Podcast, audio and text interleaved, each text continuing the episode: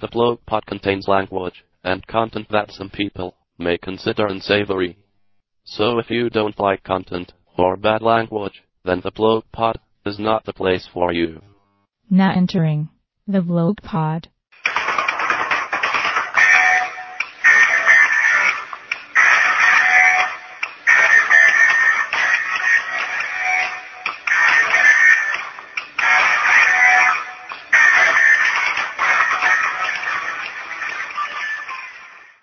Everyone, and this is week two of the Bloke Pod. You're talking with GJ here. It's been a bit of a rough week for Action and myself, but rather than not post anything at all, we've put together a few short snippets covering a, a variety of topics. The big thing for this week is we're actually introducing something called the iPod for Hell. The philosophy of the iPod for Hell is, is quite simple and quite straightforward. It's exactly what the name suggests. It's the types of things that you would find on your iPod should you be banished to hell. So we put a couple of suggestions in there. We'll build on this over time. But enough talk from me. It's time to start the show. GJ, as you would know, I'm an angry, angry young man at the best of times. But one thing that really gets me riled up at the moment is that bloody Foxtel ad with Andrew Hutto Hudson renowned little man syndrome sufferer and worst commentator in the country, taking credit for Dennis Cometti's commentary of Lance Franklin's goal of the year. Now, he can't bounce it through, he kicks it through on the full, was one of the best moments of AFL that season. And Andrew Hudson is so incapable of coming up with a spontaneous, inspiring and motivating commentary moment that they had to script and stage this thing with Franklin, he couldn't do it from here, could he? It is so bloody rehearsed and unspontaneous. It's a fucking disgrace. And Dennis Cometti, the best commentator in the land, he was the one who called that moment. Now, I know the reason they've done this is because Foxtel said, okay, Andrew Hudson's our new main commentator. Let's go back over the archives and find a great commentary moment for him from last season or the season before. And they said, yeah, we've got nothing. He's done nothing good. But for him to steal that moment like that is a bloody disgrace and I'm outraged. Outraged! Can we go on about uh, Dwayne Russell as well while we're at it? What a Yeah. joke he is. Look, he's possibly, well, yeah, I'd say the most biased commentator in, in the country today. I mean, Eddie McGuire calling the Collingwood matches is not going to be pretty, as we've seen previously on Channel 9. But Dwayne Russell, I mean, I remember the Fremantle-Richmond match last year, where Fremantle were, I think, up by six points at half time, and Dwayne Russell treated every Richmond goal as though it was the second coming, and every Fremantle goal as though it was ho-hum. But Well- I, can't get over that Hutto one though. This fucking ad, every single time I see it, it fires me up. It's like you weren't commentating that night. It was not a Channel 10 match. It was Channel 7 all the way. So stop trying to take credit for it with this ridiculous scripted and rehearsed stage piece of commentary that anyone can tell is so unspontaneous as to just border on the ridiculous. It was Dennis Cometti commentating that night, not you. Well, as Dwayne Russell would say, That's as good as it oh. gets! Look, as far as I'm concerned, Ross Lyon is a traitorous swine. When a coach is in contract with one year still to run, you can't end your contract with the side which still had one year to run and replace a guy who still had one year to run on his contract. And the fact that he came out and said, I never mentioned the word loyalty to the Saints players, when the word loyalty is in their fucking crest, it's a disgrace. It's a disgrace. And frankly, you know, as much as I sort of have some sort of affiliation with Fremantle as the second West Australian team, I hope they finish 18th this season just to give Ross Lyon his comeuppance. Uh, one of the subjects that I know we've been keen to make a reporting on is the uh, all-time World 11 in cricket. Um, for me, it goes like this. The opening pair is Hobbs and Sutcliffe. Now, I've done this for two reasons. Um, Herbert Sutcliffe is one of only two players who never had his batting, average drop below 50, and for that alone, he deserves a place in the World 11. And I also am of the opinion that if you're going to pick an opening pair, you should pick two batsmen. So if I was going to pick Hayden, I'd pick Langer. If I was going to pick um, Greenidge, I'd pick Haynes. So in this case, because I'm going to pick Sutcliffe, I pick Hobbs alongside him. Now, number three is the no-brainer, of course. One DG Bradman, who selects himself in any World 11 side who's ever picked. He's always going to get 100% of the votes. What, 2020? Yeah, I'd still pick him. Yep. well, who are you going to pick ahead of him? Really? Exactly. That's right. At number four, uh, Sir Vivian Richards, who, you know, Adam Gilchrist and he are both ranked as the most destructive batsman of all time. And I think for someone to come in at number four and wreak that much havoc on the bowling lineup of the opposing team, you know, you can't put a price on that sort of wicket. At number five, this is where a bit of controversy comes in, and possibly the only player who doesn't really pick himself in this side, and that's Allan Border. And he'd also be my captain, because although you wouldn't think of it in a side like this, when your team's three for 30 odd, who else would you want coming in at number five than Captain Grumpy? And as far as captaincy goes, whereas Don Bradman could perhaps be seen as almost someone who's too much better than his peers to be an inspirational captain, AB was always one who fought from the trenches, shoulder to shoulder alongside all his uh, fellow teammates. So he'd be my pick at number five. At number six, the greatest all-rounder of all time, and some would say the best cricketer of all time, uh, Garfield Sobers. Um, the reason they say that is, of course, because Don Bradman although he averaged 99.94 with the bat, he wasn't a bowler, whereas Sobers averaged nearly 60 with the bat and also averaged uh, mid 30s with the ball. So someone who could, you know, basically play four roles for you: a great fieldsman, an off spinner, a medium pacer, and a batsman. At number seven, of course, the incomparable Adam Gilchrist, who second fastest century of all time, only to Viv Richards, and someone who basically redefined the role of keeper batsman in the modern game.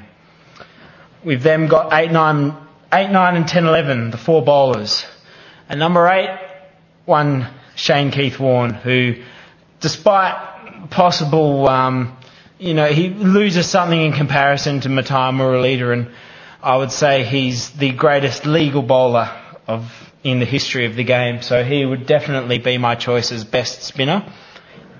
Um, and then 9, 10, 11, I don't really rank them in order because well, who's really going to need to rank them in order when you've got Bradman, Richards, Sobers, and Gilchrist coming in above them?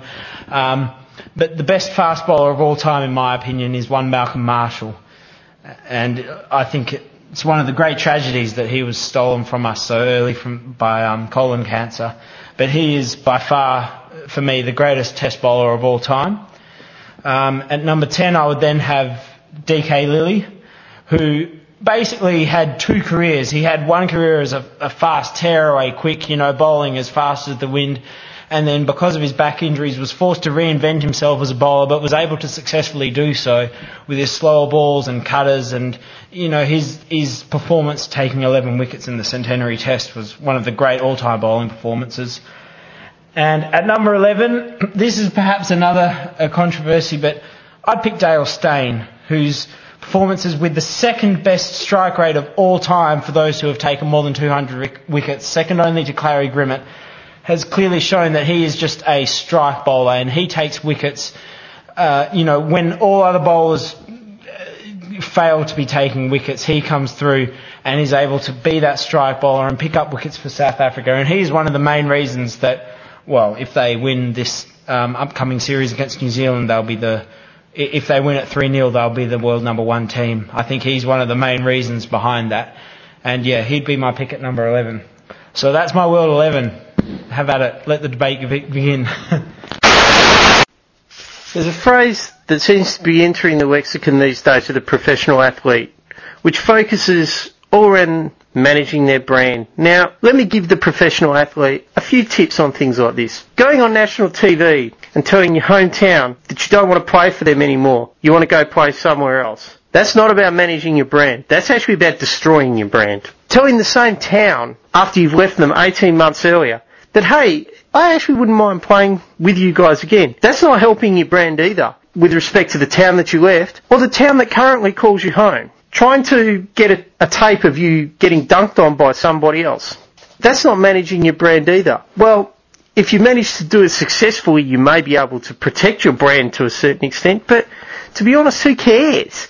You ain't going to do yourself more harm than good by trying to stir up trouble with doing stuff like this. Yes, LeBron James, I'm talking to you.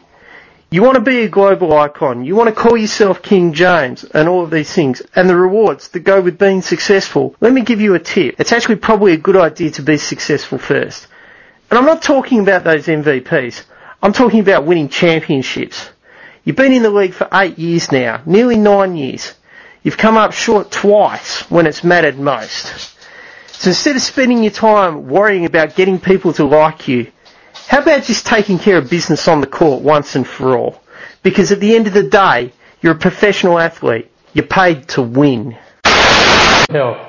The one song I would never want to hear on my iPod is that fucking Dilemma song with Kelly Rowland. And for me, it's not so much the fact that rap is not real music, it's just talking over sound. It's the fact that every like second beat of each bar there's the oh oh oh I cannot stand that shit. Just fucking end it already. Another song that I certainly would have to contribute to the iPod from hell is Wham's Wake Me Up Before You Go Go. I mean, you put the boom boom into my heart? Seriously, man. What's that all about? I do want to give give credit to Chris Griffin for doing a great great version of that on Family Guy. Uh, but There's such a I- thing? That, that, that, that's, the only thing it has going for it. Yeah, I'll There's give, I'll give you that much. Yeah. I mean, the other thing that annoys me is, is that you go to any 21st, you go to any wedding, you go that, this is the DJ go-to song to try and get as many drunken girls onto the dance floor as possible. Now, I'm not, I'm not That's the only way I necessarily, can pick up though. Come I'm not, I'm not necessarily having a go at drunken girls in general because hell, you know, I wouldn't have a sex life if, they didn't that. But seriously, man, there's better songs to play than "Wake Me Up Before You Go Go." Summer of '69. Come on, give that a spin first. Standing on your mother's porch, as my dad likes to say.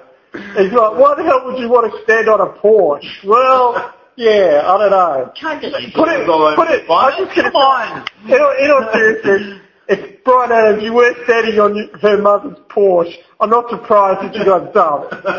Let's just put it that way. Yeah, punter was punted from the team this week, but I believe he should have been given a farewell match at his home ground in Hobart. As difficult as it is to give him that, when the fact is, you one could argue that he had his farewell match in the World Cup final, and he hit a century in that match to prolong his career. The fact is, I think our best batsman since Bradman and our greatest one-day batsman of all time deserves better treatment than that. Well, there's been talk that the selectors actually gave him that option and he turned him down. Are you serious? Jeez. I read that somewhere, yeah. Well, I mean, yeah. The the one thing you have to respect about Ricky, as as Christian Ryan wrote in his blog this week, Ricky Ponting is one who would have accepted the umpire's decision straight. No fluff, just facts, I believe they said, quoting um, Billy Beane from the film Moneyball. I know GJ will love that reference.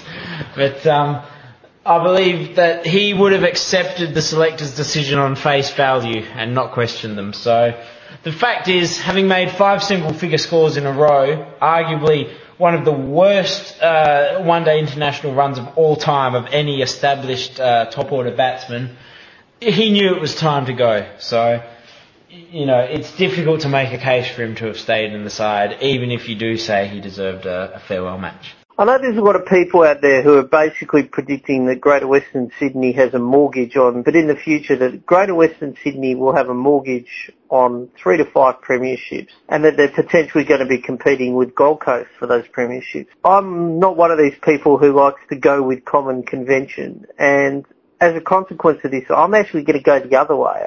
I mean, they'll certainly have some success, but I doubt that they'll have the complete and utter dominance that people are expecting. And you might think that that's crazy, but I, I have two reasons why I see this happening. The first one being the institution of free agency. It's one thing to have a, a hit at talent and to, to be able to acquire as much talent as Greater Western Sydney have, and the Gold Coast have too for that matter. The challenge that they're going to have is keeping all of these guys happy. And, you know, the funny thing about sport is that it's inevitably a great leveler. These clubs have gone into to some of these other clubs and rated talent. Don't think for a second that the opposite isn't going to happen. That come the time for these kids to be lining up and free agency to, to break, which it does do at the end of the year, that the Adelaides of the world, that the Collingwoods of the world, that the West Coast Eagles of the world for that extent as well, aren't going to be sitting there and lining up looking to raid their talent. Keeping them happy is one thing, keeping them under the salary cap will also be another.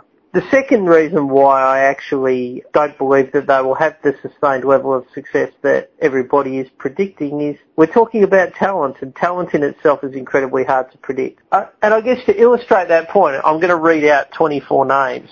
Bryce Gibbs, Scott Gumbleton, Lachie Hansen, Matt Leuenberger, Travis Boak, Mitchell Thorpe, Joel Selwood, Ben Reid, David Armitage, Nathan Brown, Andrejs Everitt, James Frawley, Jack Riewoldt, James Sellar, Daniel O'Keefe, Mitch Brown, Shaun Hampson, Shaun Grigg, Gavin Urquhart, Albert Proud, Paul Stewart, Nathan Djerrkura and Shane Edwards. Now what all of those names have in common is if Greater Western Sydney was doing the draft and having the concessions with regards to talent that they had in 2006, so that would have been their list. You sit there and you have a look at that name by name. There's probably really only one elite player in that list at this stage, or someone who is nearing that elite stage. That being Joel Selwood, of course. We have Ben Reid, we have James Frawley, and we have Jack Riewoldt, who have been all Australians. We have Bryce Gibbs and we have Matthew Leuenberger, who have had great seasons last year. We've had Travis Boak, who had a good season two years ago. But outside of that, there's no names that really jump out at you so much. And I guess that this proves my point that the future itself can be somewhat un- unpredictable. Interestingly, you look at some of these picks. Three guys, Scott Gumbleton and both the Brown boys, they've had a pretty wretched run with injury, you, you have to say. But furthering on from that, pick six Mitchell Thorpe's been delisted by Hawthorn. Admittedly, he had a lot of injuries too, but he never really made the grade. Daniel O'Keefe has been delisted by Sydney since then, and Albert Proud's also been delisted by Brisbane. On top of that, we've had James Sellar be delisted by Adelaide, but since picked up by Melbourne. Gavin Urquhart delisted and then relisted by North Melbourne. And Andrejs Everitt, Nathan Djerrkura, Shaun Grigg all end up at new clubs. So if you're keeping count at home, we've ruled out essentially three guys who have had a ravaged run with injury. We've had three guys who have been delisted and we've had another four guys at new clubs. So of a list of 24, we've actually had 10 guys who in essence weren't really playing during that time period. So are the names that I read out the names of a team that sounds like it could win a premiership this year? Because five years forward, this is what we're talking about. I don't quite see it myself, but you know, that's just me. Admittedly, they will get a chance to top up with some relatively low-end picks you would think in upcoming years as well. Thinking about that list, they may add one or two quality players into that mix somewhere along the way. But I think that the beauty of the future and the beauty of sport is that it's relatively uncertain. And as a consequence of that, I don't think that there's any guarantee that Greater Western Sydney will be truly successful in the medium to long term. Anyhow, that wraps up this week's short snippet of the Bloke Pod. So until next time, keep your eyes on the road and your hands upon the wheel. See you later.